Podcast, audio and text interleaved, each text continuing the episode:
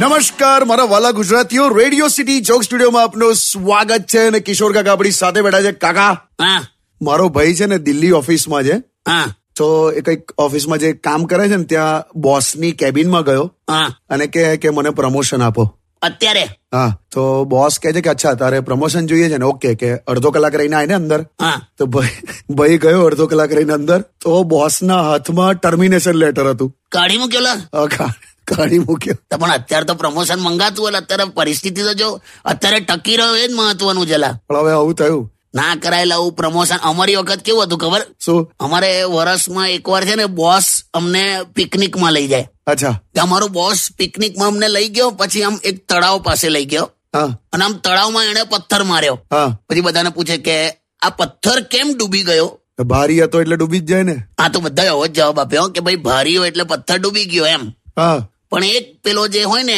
બોસનો પેલો એકદમ ખાસ પેલો ના ફોલ્ડરિયું હા. એ શું બોલ્યો ખબર છે શું કે સાહેબ તમારા હાથમાંથી જે છૂટી ગયો એ હંમેશા માટે ડૂબી ગયો ઓહો. હવે આવું બધું બોલે પછી હવે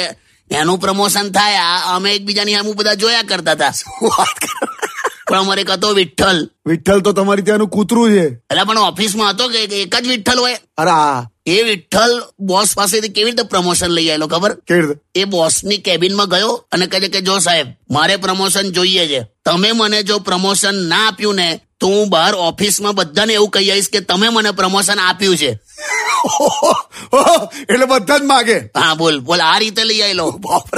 પણ અત્યારે હાચવો બહુ કુદાકુદ ના કરશો બધા જે છે એમાં ટકી રહો આ વરસ શાંતિથી કાઢી લો હા અને પૈસા તો હાથનો મેલ છે યાર આ પૈસા હાથનું મેલ છે પણ છેલ્લા છ મહિનાથી હાથ ચોખ્ખા છે ને તારે હું યાર સ્ટેડિયમ વિથ કિશોર કાકા ઓલી on radio city ninety one point one